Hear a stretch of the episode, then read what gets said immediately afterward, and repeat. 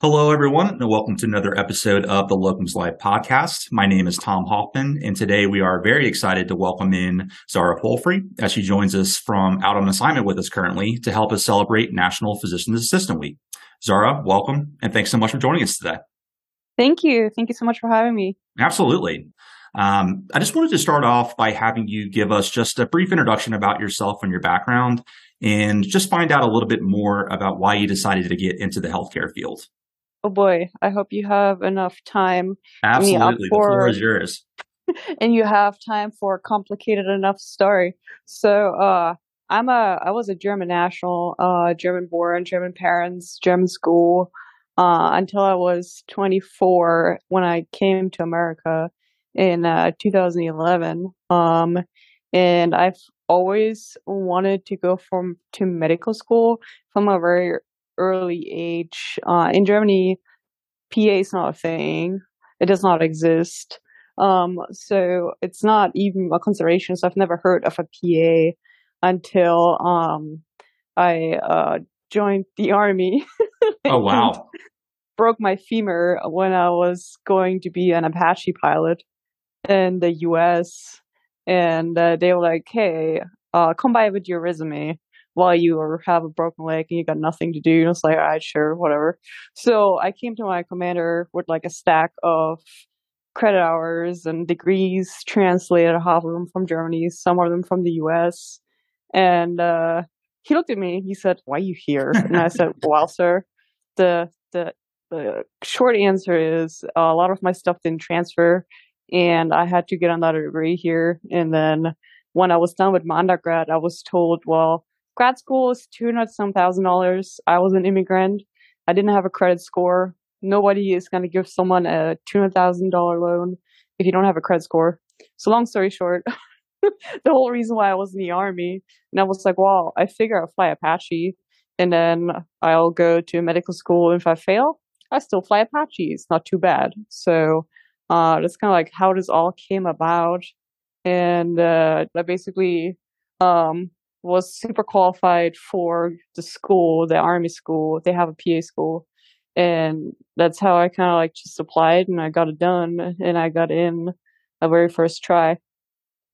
That's amazing. Um, yeah. You know, that's funny. You actually just led into my next question, which would, uh-huh. which was going to be, you know, what initially, you know, drew you to wanting to become a PA specifically. But that is a, a much different answer than I was expecting. Um, and, yeah. a very interesting answer. I'm actually yeah. very familiar with um, Apaches. I'm, I'm kind of a, a an airfare nut. Um, okay, awesome. So that, yeah. that's pretty impressive that you wanted to fly Apaches. I know exactly what that what that is and the, the hard work that it takes to do that. Um, yeah, but so, I guess so in, now in, I just fly bush planes instead. So a lot of healthcare providers, you know, come across challenges every day, right? So that's yeah, just the nature sure. of the position that you're in. You know, you're Absolutely. providing care for hundreds, if not thousands, of patients each year. Yeah. Um, so I wanted to ask you what you thought, you know, would be your biggest challenge um, that you encounter working as a PA, and just in general, how you overcome those challenges to make yourself a better provider. I guess a challenge to figure out how do you approach this patient and how do you make them understand what is the best uh, course of action in their care um, so i guess it takes a lot of listening trying to listen between the lines to actually hear what they're actually saying versus what they're saying yeah, absolutely. And that, yeah. that makes sense to me. Um, actually, the last podcast I did with a family medicine provider had a very similar answer. You know, it, it's yeah. really about just getting through to them and understanding the root of the problem to help them. Yeah, absolutely. And then in an emergent setting, it's uh, totally different. For me as a PA, I feel like, I mean, in trauma, because I was in the military, it's like second nature and you know what to do. And that's not a problem at all. Anytime a trauma walks in, I'm like, okay, whatever. I'm totally relaxed. I know right. I got this. But then if somebody comes in with, you know, I think I guess a learning process with the the time of your being a PA is a constant learning process. I would say. Yeah, I mean, I can I can see that. I mean, you're constantly yeah. evolving with the situations that you're dealing with at the time. Yeah, um, and that's you know that's what makes you know what you guys do day in and day out so impressive. Yeah. Um, and you know there are a variety of different reasons uh, why providers decide to take the jump, you know, specifically to try a locums assignment for the first time. Yeah. So whether that be, you know, financial incentives or they want to go out and travel more or they need more of a work life balance in their lives, the list goes on. Um, yeah. so I wanted to ask you, you know, what specifically inspired you to try locums for the first time? So, um, locum is actually the perfect job assignment for me. If I could do it full time, I probably would. Um, because I kind of like learning something new, um, understanding something new, learning a new system, learning a new hospital, kind of meeting new people. Um, and then once I've done that, I'm like, okay, um, I need to learn something else. And Locum kind of provides that where you can pick an assignment that interests you and you can learn everything about it. And you can get really good at it. And by the time you get really good at it, you can pick a new one. Sure. so I kind of I kind of really like that. And then you get the flexibility with it. I care more about flexibility. So let's say if I wake up tomorrow and I'm like, hey, I really want to go to Iceland, then I can just change my schedule around with the locums, whatever it is, and just do that without me having to take leave and missing, you know, wages and everything. You just have a lot more flexibility. Yeah, that makes perfect sense, and that's something that we hear a lot. And and yeah. and Zara, just as a part two for that question, I, am really mm-hmm. curious just to hear, um, you know, if working locums assignments is what you thought it would be, or if it is yeah. something that is completely different than you initially expected. No, it's actually exactly what I thought it would be. Interesting. Yeah. Uh huh. I and didn't then, really expect anything else. Yeah, and then you know, as as I mentioned, you know, at the at the start of the podcast, you're actually out on a locums assignment right now for us for CCL, and mm-hmm. taking the mm-hmm. time to sit down with us. We know how busy you are, so again, we really yeah. appreciate it. But you've worked with one of our recruiters, Gina Wass, for a while. I just uh-huh. wanted to to check in to see, you know, how has your overall experience been with Gina and CCL as a whole? So um, Gina is actually the perfect agent for me because she's kind of straightforward and she doesn't get offended easily because I know a lot of times as a German, my work word choices aren't the same as Americans would pick a lot of times. So Gina is kind of just straightforward. She's like, yep, this is what we're going to do. And if there's any problem I have, she's like, yep, you're right. Let's do this. But um, I didn't have any issues with uh, the agency itself at all. Well, that's great to hear, uh, and especially yeah. about Gina. And you know, Gina is one of our veterans, and she's been a pleasure to work with for many years. Yeah. So I'm really, really happy to hear that.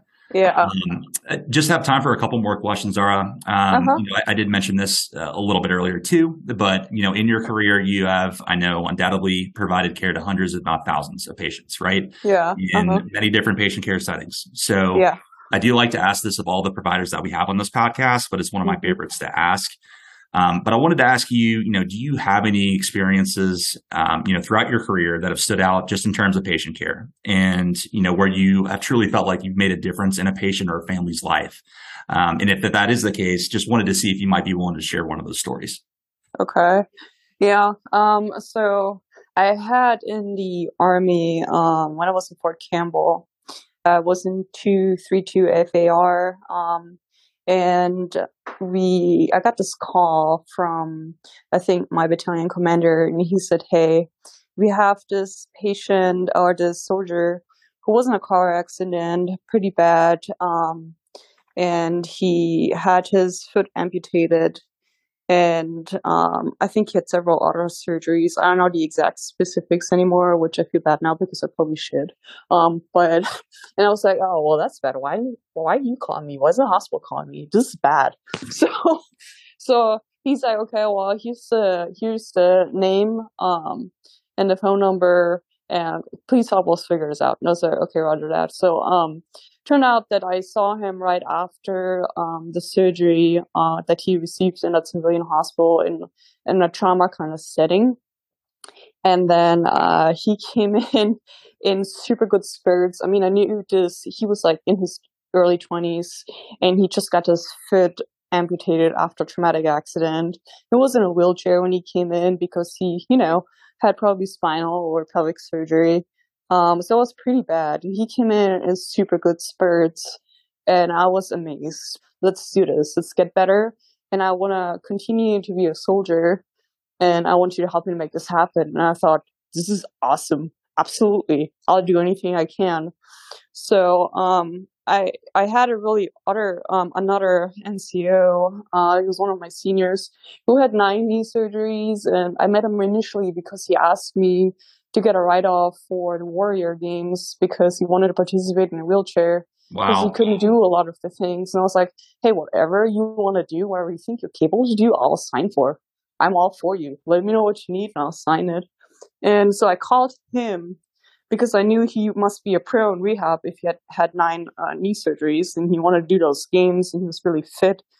So he's, uh, I said, hey, I have to soldier. Uh, I need to rehab him. We have to keep him in the army. So seven months later, he was back. Um, he had a pretty extensive rehab program. We sent him to Fort Sam for specialized training on his prosthetic. And we rehabbed him, and he came back to the army with uh, no limitations. He was doing the ACFT with not really any problems, and he would go to PT, and you would see him run there. Amazing. Which is pathetic. It was amazing. he was the best story.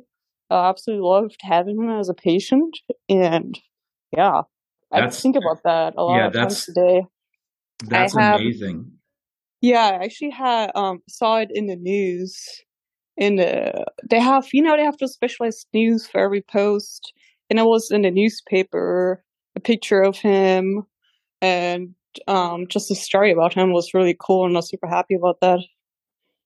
That's incredible. And, you know, I'm just, I'm sitting here listening to your story and I'm thinking too, you know, yeah. you, you, you're not just, you know, helping them get through their injuries. You're, you're helping them on a psychological level, right? Right. Because you have yeah. patients that are going through an incredibly hard time. And, and I'm referencing right. specifically your story with being in the army.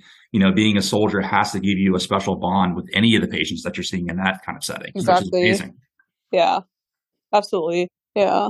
And uh, we, we have time for one last question. Uh-huh. Um, and this is another question that I really just like to have all of our providers weigh in on. Uh-huh. Um, and that would be, you know, what advice would you give providers that are interesting to, uh, interested in taking the jump to try a locums assignment for the first time? Is there anything that you wish you would have known or, you know, just throughout your career working locums um, that, you know, just advice that you would give to new providers willing to try it out? Um, well, I would kind of um. So what I learned from one of my best friends here, who's a pilot, um, is that you if you say no to opportunities, you kind of just you cheat yourself because a lot of times it doesn't sound great or it's maybe not 100% what you had pictured but then if you don't go you will never know and there's a lot of places in the locum world it's kind of like you might not know 100% how this is going to look like then it might not be 100% what you wanted but in the end it's usually a lot better of an experience than you thought you were going to have so if you don't go because you don't like a tiny detail or something about it you don't like you're kind of cheating yourself out of an opportunity so Absolutely. i would say that's a great yeah, answer that's yeah. a great answer. Well, all right, Zara, I, I know how busy you are, uh, especially working this current assignment for us, but I really appreciated your time today. You have a fascinating yeah, thank story. You. We're incredibly so grateful. Much. Yeah, absolutely. We're incredibly grateful for, you know, everything that you guys do for CCL and then obviously the patients that you serve every day. Um, again, it was a pleasure speaking with you and I hope you have a very happy National PA Week. Thank you. You have a good day.